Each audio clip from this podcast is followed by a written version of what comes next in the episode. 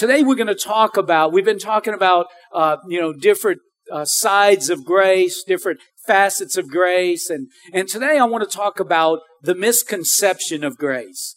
And, and you know, misconception means misunderstanding. Sometimes we can misunderstand things in the Bible. Isn't that true? We can misunderstand uh, what the Lord is trying to teach us, and it can give us, it can hurt us instead of help us. Amen. And so I, I don't claim to know everything about grace, but I just want to just, just kind of just scratch the surface a little bit and talk about the misconceptions. I, I believe some of us uh, misunderstand what grace really is, and, and we just uh, we don't really know uh, what it is or what it's not, and so therefore we don't utilize it in a proper way. But this morning I want to talk about, I'm going to talk about three misconceptions of grace. And the first one is this, the misconception of the use of grace. Now, you know, some people think that grace is permi- a permission slip to live life how we want with no consequences. That's, that's our idea of grace. Grace is that, you know, that, um, that, you know, we think that, you know, it doesn't matter how you live your life because God's grace covers all our actions and our behavior. God's a good God. He's a gracious God. So He would not punish me or harm me or just do anything bad. They see grace as the wink of God and the license to sin. But if you feel that that's what grace is, you're deceived. That's a, that's a misconception of what grace really is. In Jude, in Jude chapter chapter 1 in verse 3. It's a habit.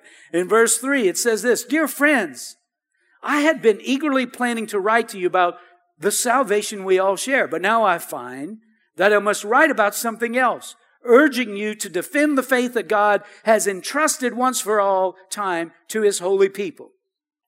I say this because some ungodly people have wormed their way into our churches saying that God's marvelous grace allows us to live immoral lives. The condemnation of such people was recorded long ago, for they have denied our only Master and Lord, Jesus Christ. Wow, that's a powerful passage of scripture right there. And so the author of Jude is encouraging the church to defend the faith. And he says this is one way you defend the faith by making sure that people understand that God's grace is not a permission slip or a license to live immoral lives. Jude 4 tells us that ungodly people have wormed their way into our churches saying that God's marvelous grace allows us to live immoral lives. That, my friends, is deception big time.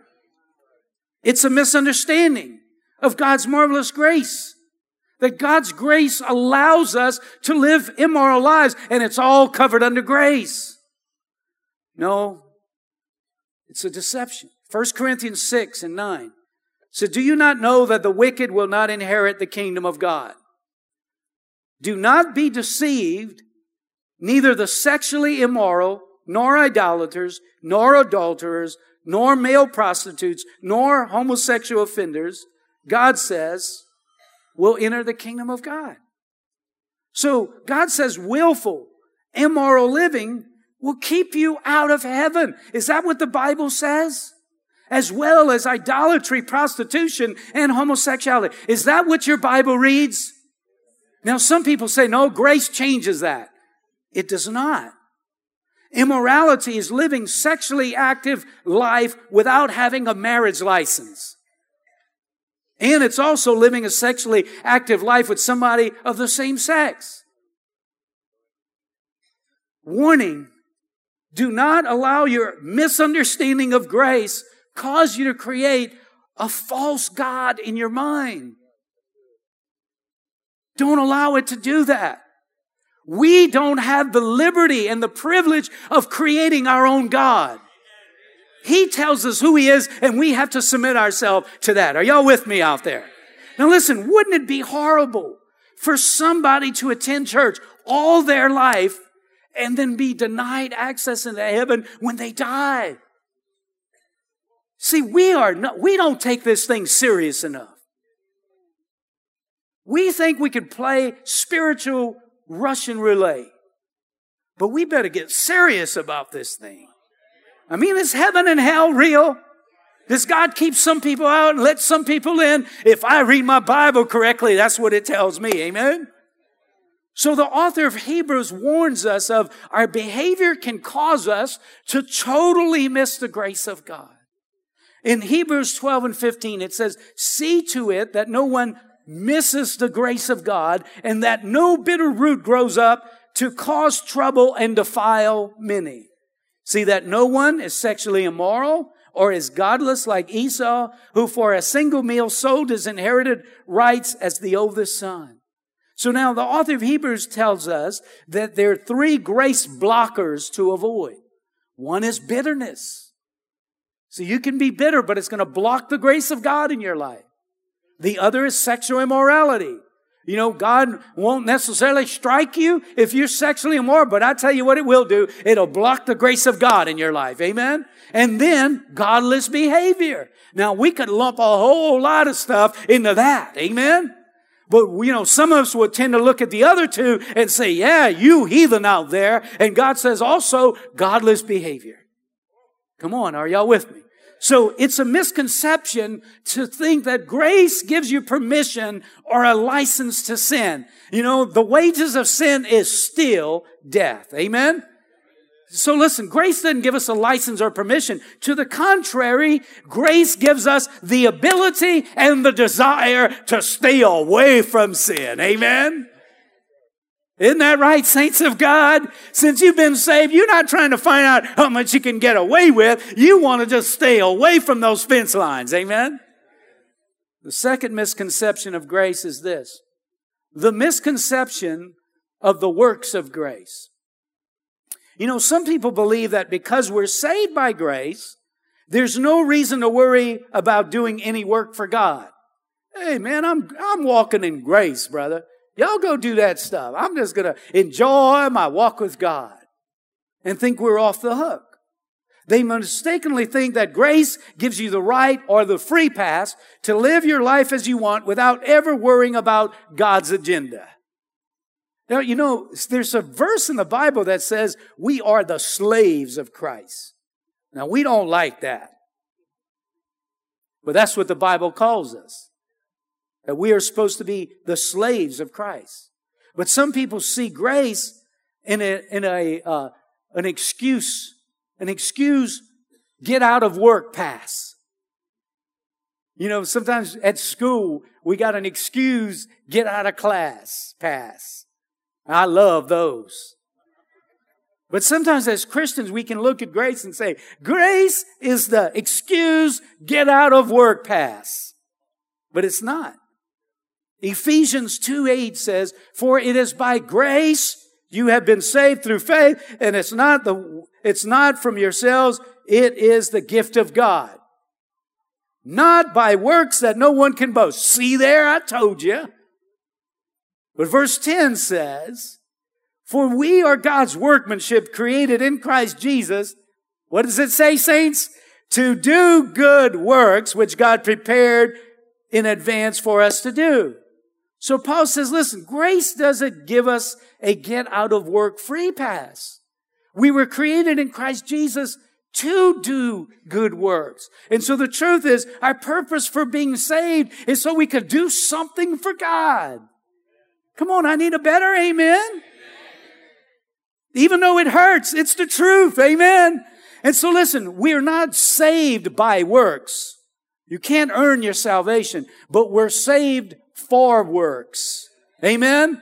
We don't get to heaven because we earned our way in. We worked our way in. No, no, none of us can do a good enough job to earn our way. It's by God's grace we get in. Amen. It's His work that gets us in. Amen. But because we're going to heaven, we should desire to do something for God. Amen. See, God's grace isn't a license to do nothing, but the ability to do something for Him. Let me, let me say that again. Grace isn't a license to do nothing, but the ability to do something for Him. Amen?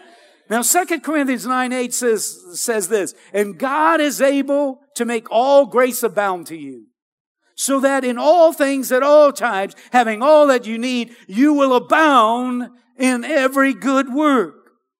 So one purpose of God's grace is so that we can abound in every good work. Good works is referring to expanding the kingdom of God, is building the kingdom of God, is serving the master and extending his love and his grace wherever we go. Amen.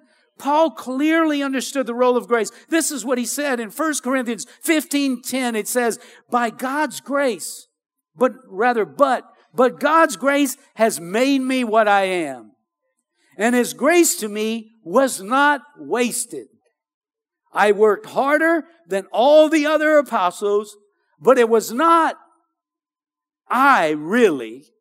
It was God's grace that was with me. Amen. So if you want to know how to waste the grace of God, do nothing for God. That's how you waste the grace of God. Come on, I'm preaching good this morning, even though you're not shouting like it is. Amen. But you know what? It's the word of God that's doing the shouting this morning. Amen. And so listen, the reason for spiritual gifts is so we can minister God's grace. Did you know that? God's gifts is God's grace to administer his grace. And this is what 1 Peter 4:10 says. Each one should use whatever gift he has received to serve others faithfully administering God's grace in its various forms. So God's grace is administered in the different gifts that's in the body of Christ. Those who have the gift of hospitality, you administer the grace of God. Those of you that are teachers, you administer the grace of God. Those of you have, that have the, the gift of helps, every time you help, you are administering the grace of God. Right now on this campus, grace has been administered all over the place. Amen? Isn't that great? And so listen, God desires us to use our spiritual gifts to administer His grace to others. Another purpose for God's grace is for the gifting to serve and the empowerment and the ability to do ministry. Isn't that great? I can tell you excited. Where you going with this, brother? All right. you, you hedging yourself in, huh? You're looking for the exit, right? And so listen, the more we administer God's grace, the more we expand the kingdom of God. Amen. The more we administer God's grace, the more we expand the kingdom of God. Ephesians 4:16 says this, he makes the whole body fit together perfectly. As each part does its own special work, it helps the other parts grow so that the whole body is healthy and growing and full of love. Amen. So the bottom line is the growth of the church hinges on our ability and willingness to administer the grace of God. The more we administer the grace of God, the more we grow God's church. Amen? Come on, y'all receive that this morning. If you do, say amen. Amen. amen. Now, for example, you know, the last few years in December, I just take a moment to just kind of, hey, gang, this is kind of what happened this year. Let me just do a little bit. Is that okay if I take a little bit of time to do that? Some of the results of what we've been able to do here at Family Life because of your faithful administering of the gift, I'm calling it a picture of God's administered grace through Family Life congregation. And here it is. In 2015, because of you, because of your administering God's grace, 250, 215 souls have made decisions for Christ. 215. But listen, yeah, amen. That's not church wide. That's basically just on, on, on, church on Sunday morning. Over a thousand souls have been saved in the last four years right here at the altars. Amen? Isn't that great? Because of your gracious administering of God's grace, many of those who were saved are now growing or being discipled. 70 completed the spiritual growth track. 80 were baptized. 565 got their marriages stronger by attending our seminar. 330 children attended our free, our, our, our, free kids camp in which many of them received Christ. This is just kind of a, just a tad bit. So many more were discipled through our various ministries. Children's ministry, school ministry, recovery ministry, ushers ministry, grief ministry, music ministry, inner healing ministry, intercession ministry, student ministry, hospitality ministry, Royal Rangers ministry, altar ministry, life group ministry, media ministry, teaching ministry, outreach ministry, counseling ministry, and this is not all of them. Amen. Wow. Amen. Because you were willing to administer God's grace, we are fulfilling the great commission that God gave the church, which says in Matthew 28, 19, therefore go and make disciples of all nations, baptizing them in the name of the Father, the Son, and the Holy Spirit. Teach these new disciples to obey all the commands I've given you. And be sure of this, I'm with you always, even to the end of the age. God's great commission to the local church can only be accomplished when we collectively administer God's grace by employing our gifts and abilities towards others. Amen. Now listen, it doesn't end there. Because of your gracious ministry, we're making a difference in our community. Remember in Acts chapter 1 and verse 8, it says, You will receive power when the Holy Spirit comes upon you. And you will be my witnesses, telling people about me everywhere. In Jerusalem, through Judea, Samaria, and to the ends of the earth. It's kind of like circles or rings. Notice God empowers us by His Spirit. He says you will receive power when the Holy Spirit comes upon you. And power so we can be witnesses. Or another way to say it, God gives us the Holy Ghost so we can administer His grace. Beginning in Jerusalem. Amen. That's why he told the church, before you go over there and try to start a church, wait here till you're empowered from power from on high because my spirit will give you the grace that you need to build the church of God. Amen. But he says, listen, you need to start in Jerusalem. Jerusalem represents the local community. Our witness should begin in our community, right? A picture of our outreach in the community. In 2015, over a thousand meals were served to the homeless through our Helping Hands ministry uh, led by Amanda Granger, uh, through St. Joseph's Diner, led by Michelle Boudreau and, and their teams. 1,065 students receive free school supplies, many of which don't even attend church here, but they got school supplies to go get an education. Amen. We help mentor, uh, mentor on a weekly basis through uh, Ken Hargrave and, and uh, uh um, a Heart for Children Ministries on a weekly basis. There was 770 college students who received a meal on campus, a meal and a message. Many of those got saved because of Miss Kathy Roy and, and, and, her serve team. A number of middle and high school students were reached through our school clubs, through Miss Dixie, uh, Miss Tina Venable, Sherry, um, Sherry St. Julian, and others, their teams. By the way, we helped save at least 60 babies so far this year through a pregnancy center and clinic. Amen. We've continued to support Chaplain Alex, who pro- provides spiritual leadership and guidance in LPCC. We provide, we help her financially as well as giving her resources. Brother Francis' book, Bibles. Anybody that goes in jail that wants a Bible, they got one. Amen. And so part of the reason is because of you. We've helped launch uh, three church plants. Uh, Foundations Church in Broussard, led by Dixie's brother, Stephen Bowen. Surge Church in Orneville, led by, by Thomas Bim. Family Life now in Abbeville, led by my brother Dick Menard. But it, while we're doing this, we're helping other churches. Amen. We're helping Freedom Biker Church get some software, but we're, do, we're reaching out in the community. Amen. And here's what I'm trying to say. Through God's grace, we're not only making a difference right here in our church, but we're making a difference in our community. So you need to know that, that you are making a difference in Lafayette Parish for the kingdom and for the glory of God. Amen? Amen. Give yourselves a hand. Amen.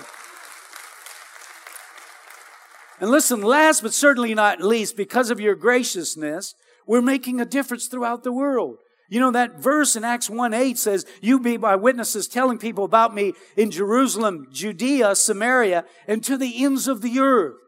So the Lord wants the local church not just to reach its people or its community, it wants us to be light and salt to the entire world. Amen? Now let me just kind of give you, this is not an exhaustive list, this is to just kind of give you an idea. In 2015, just through our surge involvement, we helped launch and plant 16 churches throughout the world. Seven in China, two in Russia, one in Islamabad, two in Lebanon, three in Brazil, and one in the Middle East. Amen? So think about that. China, Russia, Islamabad, Lebanon, Brazil, and this is not it. We, Mexico, there's other, but at least just through Surge, 16 churches we've helped launch throughout the world. Which means people are going to get saved, people are going to get discipled. And listen, over a hundred churches in the last four years. Just in the last four years. Now we've we, we are making a difference. Remember, uh, at the beginning of the year, we bought a van for Sierra Leone, Africa, which they're using to plant countless churches. And remember, I showed you a picture of a combine? And this van, they go from village to village. They show the Jesus film. They win people to Christ. They start a church. And they go from village to village to do that. So who knows how many churches have been planted by just buying this van? But we also help Nepal earthquake victims rebuild their houses and churches that were destroyed through the earthquake.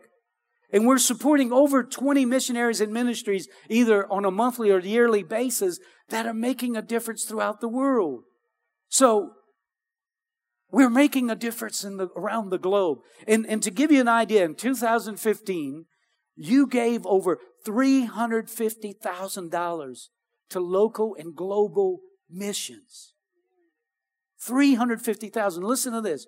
Over 1.1 million dollars we have given away to local and global missions around the world in the last 3 years. 1.1 million dollars. Amen. Isn't that great? Praise the Lord.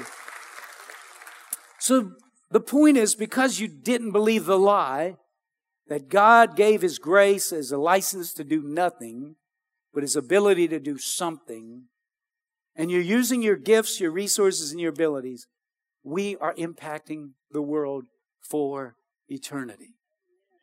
Listen, in Revelation chapter 7 and verse 9, it gives us a picture when this thing is all wrapped up and done.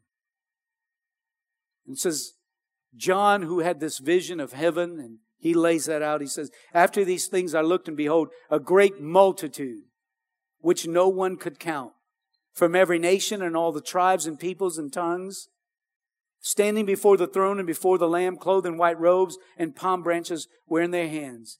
And they cry out with a loud voice, saying, Salvation to our God who sits on the throne and to the Lamb. And all the angels were standing around the throne, around the elders, the four living creatures, and they fell on their faces before the throne and they worshiped God, saying, Amen blessing and glory and wisdom and thanksgiving and honor and power and might be to our God forever and ever. Amen. And it says a great multitude which no one could count was around the throne. And there were people of every nation, tribe, people, tongue standing before the throne.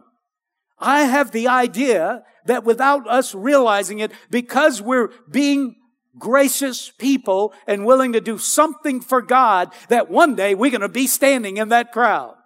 And standing right next to us might be somebody from Africa. Maybe somebody from Brazil. Maybe somebody from Erath. Amen. There can be people from Erath there. Right? But there'll be people from all over the globe and they're going to be standing there because we did something with what God gave us and we're going to rejoice for all eternity knowing that we plundered hell and populated heaven for the kingdom and for the glory of God. Amen. So thank you for being so gracious, and being so generous. Amen. Amen. It's fun to do that. I get encouraged every time I see that. Because sometimes you got your hands on the plow and all you can see is the dirt at your feet. And all you got is wiping the sweat off your brow and just trying to keep on keeping on. But while we keeping on, keeping on, time is clicking, souls are being saved, lives are being changed, and we're helping to build that multitude in heaven. Amen. And then listen, there's no better way to invest your life than in that way. Amen. Everything else, all our houses, boats, cars, technology, It's all going to burn up. Amen. But what's going to last forever is what we did for Jesus for all of eternity. Amen. Amen. The third and final misconception of grace that we want to look at today is this. The misconception of the need for the continued grace of God. Now, some mistakenly believe that saving grace is all that we need. They think that once you've been saved, that's all the grace you need, and that's all the grace you should expect in life. But it's a misunderstanding. It's a misconception. We need grace every day. Remember, Paul said, I am what I am because of the grace of God. Amen. In 2 Corinthians 9 8, it says, And God is able to make all grace abound toward you. So Paul speaks of the grace abounding towards us, right? What is the abounding grace of God? Well, it's the unlimited, unending favor and blessing of God on our life. That's the abounding grace of God. Now, I don't want just a, a just a, a, a drop of water on my tongue when it comes to the grace of God. I want a shower. What about you? I want a deluge. What about you? I like grace. I need grace. I don't want just a little bit. I want a lot. Amen. Hey, listen, can I dive into the grace of God? I would just prefer just going ahead and diving in to the deep part. Amen. The grace of God. Thank God. Listen, thank God for the saving grace of God. Thank God for that. Thank God that I didn't have to try to earn my way. But Jesus did the performing so I could get in. Amen. He died so I could get in. But God's grace is not just for salvation. It's not just for salvation. The Bible says in James 4 6, but He gives a greater grace. I love that. There's a greater grace. Listen, not just saving grace, there's a greater grace. There's delivering grace. There's healing grace. There's anointing grace. There's restoring grace. There's fruit bearing grace. There is gifting grace. There is breakthrough grace. Amen. Can I go on? There's greater grace. Come on. There's mental grace. There's emotional grace. There's physical grace. There's grace upon grace upon grace upon grace. And I need all of it. What about you? I need all of it. I need every last part of it. Amen. Second Peter 3:18 says, "But grow in the grace and knowledge of our Lord and Savior Jesus Christ." Grow in the grace. To grow in grace, I believe speaks of getting more and more grace flowing in our life. Amen. So then the question is, how do you get more and more grace flowing in your life? I believe it's when we realize our need for it and humbly turn to God and ask for more from His great throne of grace. Amen? He's got a throne full. Remember, throne is the seat of power. Grace has got favor, God blessing, God's great, God's love, His kindness, His mercy. And there's a whole throne of it. So I believe in Hebrews 4:16 it says, "Let us then approach the throne of grace with confidence." So that we may receive and find grace to help us in our time of need. See, just as there are certain things we can, we can do to miss God's grace, I think there's certain things we can do to receive more grace. Amen? You know, to say that I don't need more grace is like saying I had enough air when I got spanked and I was born and I breathed my first breath. Okay, I got enough breath now. Oh man, I need, I need breath every day. In fact, every, every second, every, every fraction of a second, as soon as God's, God's breath stops, I stop. As soon as God's grace stops, I stop. I need more grace just like I need the breath to live. Come on, the only way I can live, the only way I can do anything is by the grace of God. Come on, we don't need a little grace. We don't need just saving grace. We need grace upon grace upon grace. Amen. And there's things that we can do, I believe, to receive it. I believe we can grow in grace when we spend time in the words of grace. Acts 20 and 32 says, Now I entrusted you to God and the message of his grace that is able to build you up and give you an inheritance with all those he has set apart for himself. The scripture speaks here about God's message of grace that will build you up and produce a spiritual inheritance in your life. So God's mes- message of grace, I believe, increases our level of grace. The message of grace is the Word of God. Wouldn't you agree? That's the, listen, he, he recorded all his words of grace and he put it, he put it together for us and said, okay, here's my words of grace for you. And listen, when you hear negativity out there, you know, faith comes by hearing, fear comes by hearing, you know, encouragement comes by hearing, discouragement comes by hearing. It just depends what you're hearing. It just depends what you're listening to. Will make a difference whether you're encouraged or discouraged, whether you're fearful or whether you're full of faith. Amen. It's the words of grace, the message of grace. The more of the message of grace we receive, the more of the grace of God will flow in our lives. Amen? And so, we need the Word of God. We need to be a Word people, a Bible based people. Amen. I know we got Word on our phone, we got Word on our laptop, but listen, we can't get away from the Word of God. We got to hold on to the Word of God. Amen.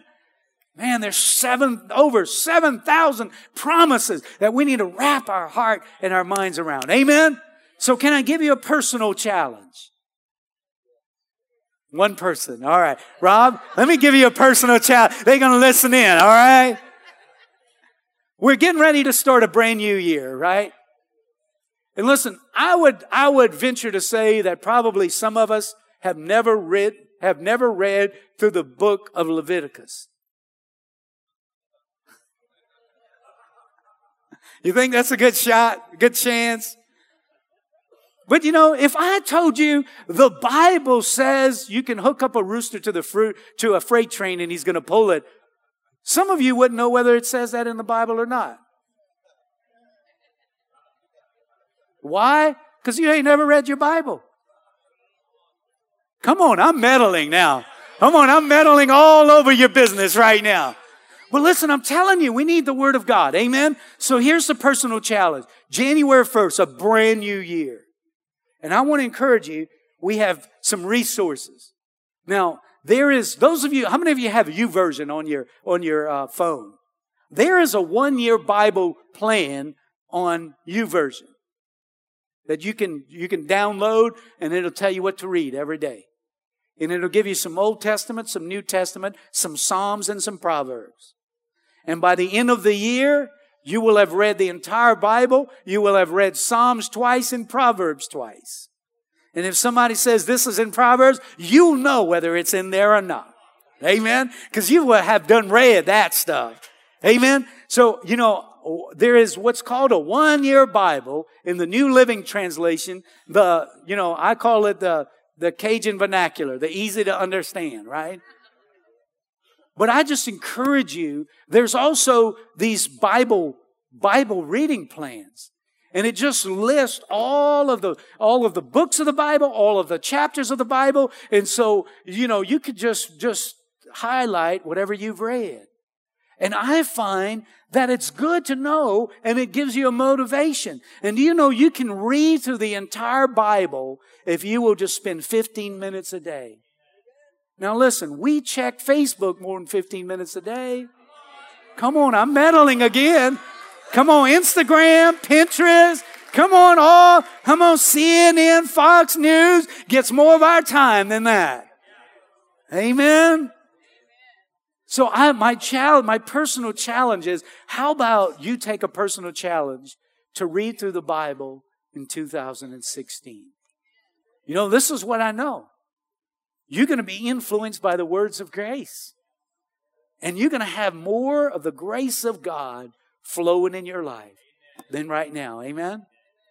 And by the way, we have a few copies of this. If you don't want, if you want the, if you like the, the hard paper copy, we have a few copies out there in the foyer. Okay?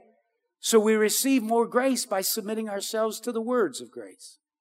But the other thing is this. Finally, I believe that we receive more grace when we passionately and confidently approach God's throne through prayer and fasting.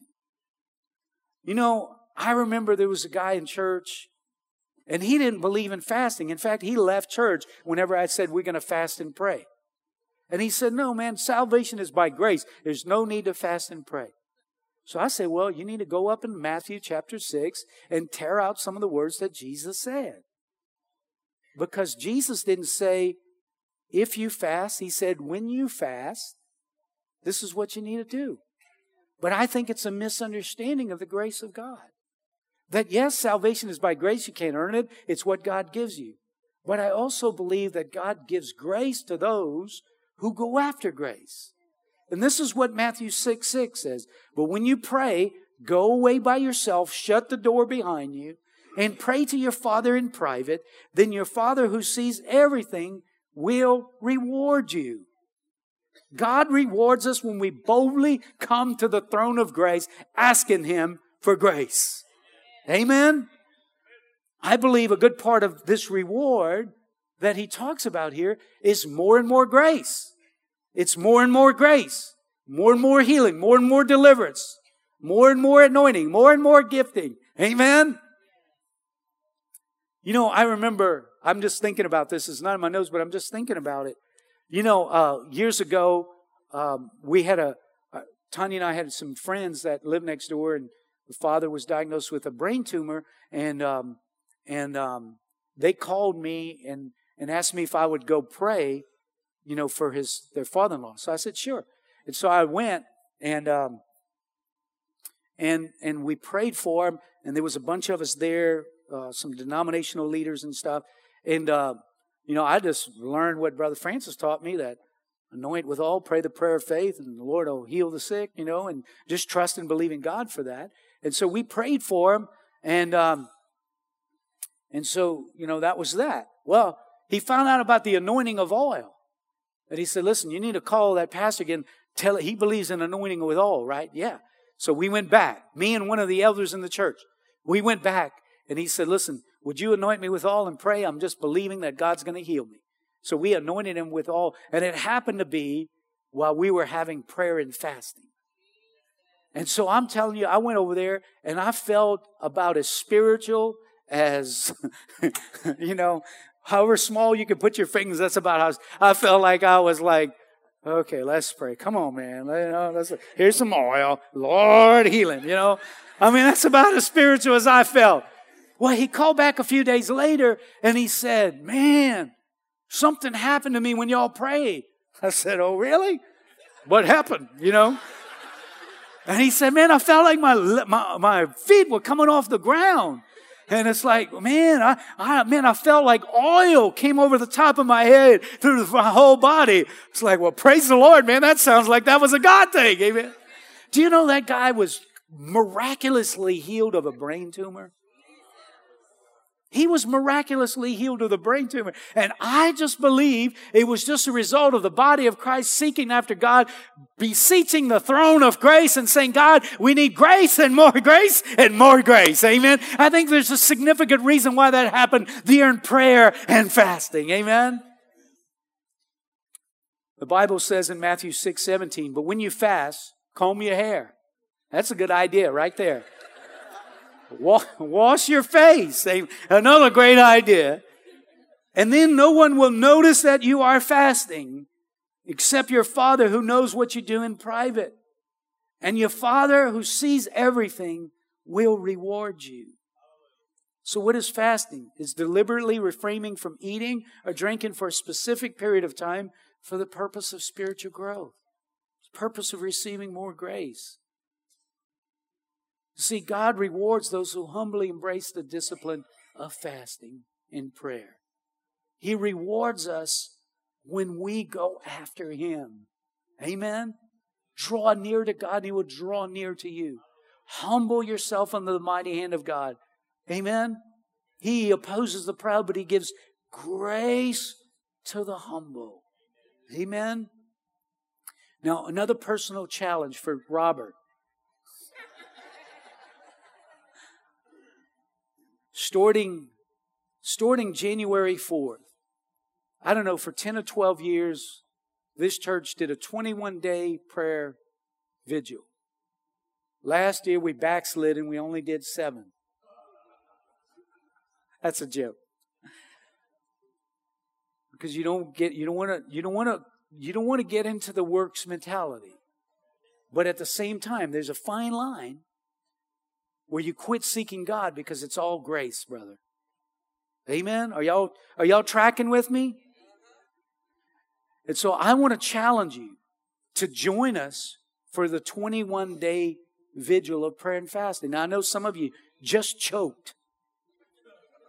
Here's some water. You just choked. What? You want me to do what? You've lost your you've lost your mind, dude. You need grace for mental healing.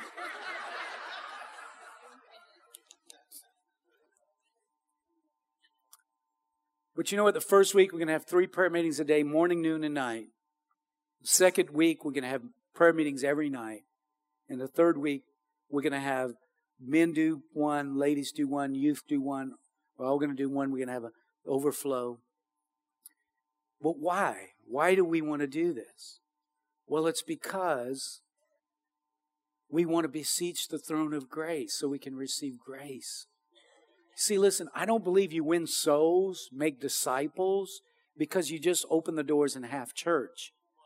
I believe that the only spiritual fruit comes about because of the anointing of God the presence of God, the grace of God. Listen, we can go to the Rotary Club if we just want to have fellowship. But if we want to experience God and we want to see the miraculous power of God, then we as a congregation need to seek God, ask Him to put His hand of grace and blessing upon us. And then that's when people that are lost will come through the doors and they will be convicted of their sin. They'll surrender their life to Christ. They'll be born again. They'll, they'll miss hell and they'll get to go to heaven and be in the crowd of people that are going to be won for the Lord. Amen. Amen. We need the touch of God. And so listen, 21 days out of 365 is not that many. And so listen, you know, you say, well, I take medication. Well, you can get off the Dr. Pepper. Amen. Now listen, here's something that I think would be as great as getting off of Dr. Pepper. Shutting down Facebook for 21 days.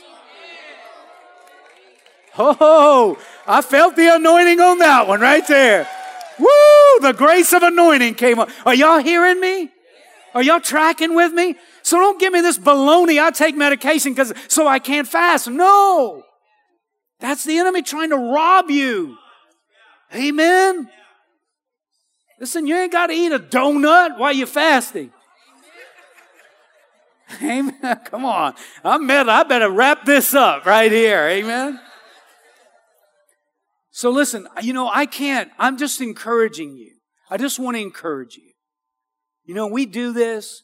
We're not going to badmouth you if you don't. We're not going to beat you up if you don't. No, it's by grace. Amen. It's by grace. You know, the scripture says whenever you do it in secret, you know, we're not blowing the trumpet. Family Life Church is fasting and praying. No, we're just going to gather here. We ain't just, you know, we're going to comb our hair, brush our teeth, and we're going to come here. And whatever it is, some of you have never fasted in your life.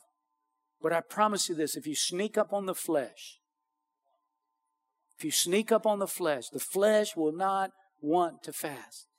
But if you sneak up on him and just deprive him a little bit at a time, he's going to lose power. He's going to lose power. You know, get through a meal. And when you get to that next meal, you're going to eat like you, you hadn't eaten in five days. That's probably not proper grammar, but you know what I'm talking about.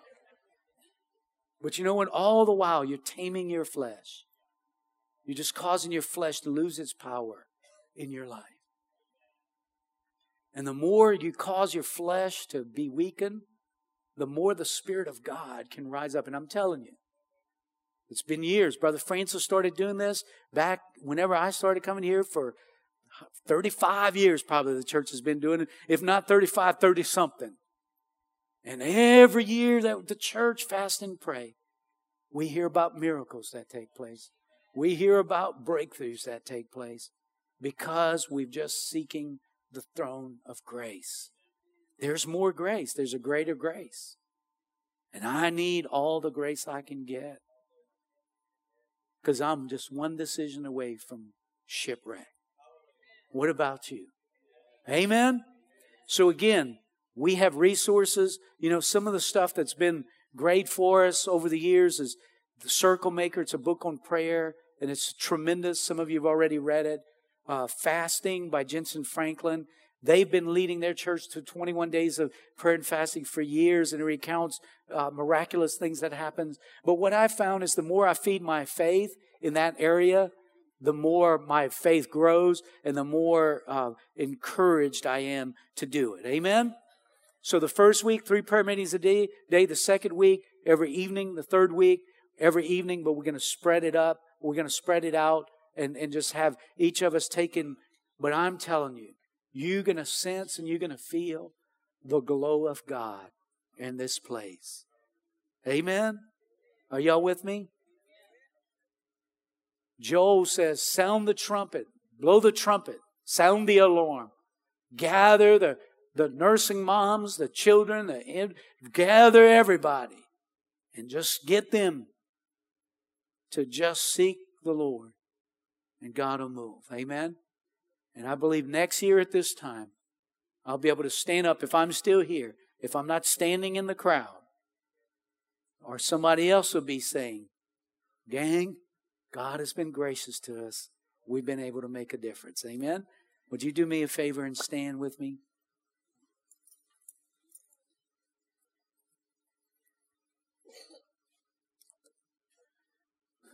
I'm giving you the heads up so you can begin mentally. Listen, every year like New Year's, whenever they serve that New Year's meal, I'm just like, my last meal before I go to the death chamber.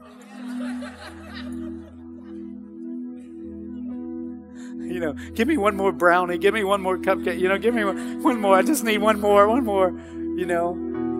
But you know, I hate fasting. I really do. I hate it. I hate it. I hate it. My flesh don't like it at all. But it's the very best thing for me. Amen. You know, a number of years ago, you probably heard me tell this story, but when I first started ministry, I don't know, I was four or five years into it. And I was just getting very discouraged, very tired, very weary. And every day I was thinking, what can I do after I quit the ministry? I was ready to quit. I was ready to get out. And God led me to a time of prayer and fasting with the church. And I received the grace to not quit. And now it's been 20 years since then. And I've had the privilege of making a difference in that scene we looked at in heaven. God gave me the grace. Some of you need grace for different things. And I'm telling you, God is a very gracious God. And He wants to give us grace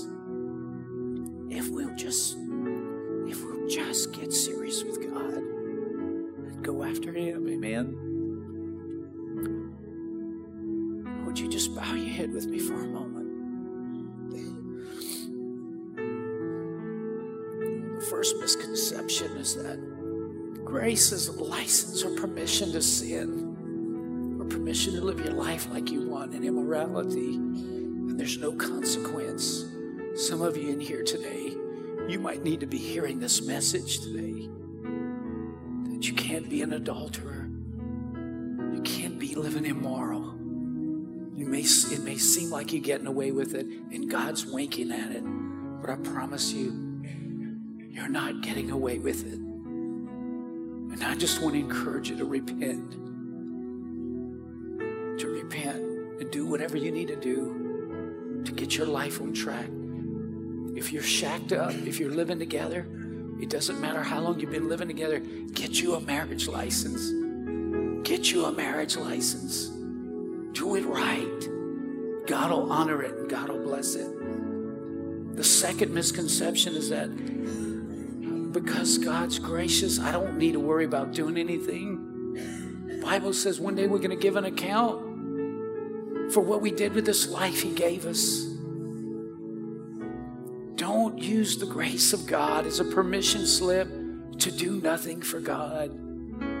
Let God use your gifts, your talents, your abilities, your resources for His kingdom and for His glory. And then the third misconception is that I got grace to be saved. That's all I need. I don't need anything else. All of us need the touch of God, the grace of God in our lives. Each one of us one day going to wake up and realize that nobody can help us, nobody can get us through, nobody can cause us to, to make it past what we're dealing with. And we're going to be totally dependent on the grace of God. My thing is don't wait till you get in trouble to call on God. Call on God while things are going good, and they're going to get better. Amen. So, would you be willing to just commit to that? You just talk to God right now and just let Him know you need His grace. You need His grace. Now, listen, if you're here today and You've never surrendered your life. You've never given your life. By grace, you've been saved. That's where it all starts. You need salvation. You need to be born again. You need to be a Christian, not just go to church. You got to be a Christian. The Bible says the law was given through Moses, and but grace and truth came through Jesus Christ. Jesus is the embodiment of grace. And if you've never been saved, never asked Jesus to forgive your sins, you got to start there. Don't let the enemy rob you of making that decision. He'll do everything he wants, everything he can to just let you be a churchgoer and not be a Christian, not cross the line. But if you're here today and say, I got to be a Christian, I need to cross the line, raise your hand and I want to pray for you. And I want to ask the Lord to pray with you. Ask the Lord, raise your hand, raise it high so I can see it. I want to, I want to see your hand so, so that I can, so we can pray together. Raise it high so I can see it. All right. Anybody else? Anybody else? Well, let's, let's pray this prayer. Lord Jesus, thank you for saving grace. Thank you for forgiveness. Lord, I surrender to you. I ask you to forgive me. Cleanse my heart. Cleanse my life. I want to live the Christian life. Help me to do that. I need your grace. Thank you, Father, for empowering me to live the life of a Christian. In Jesus' name I pray. And everybody that agreed said, Amen.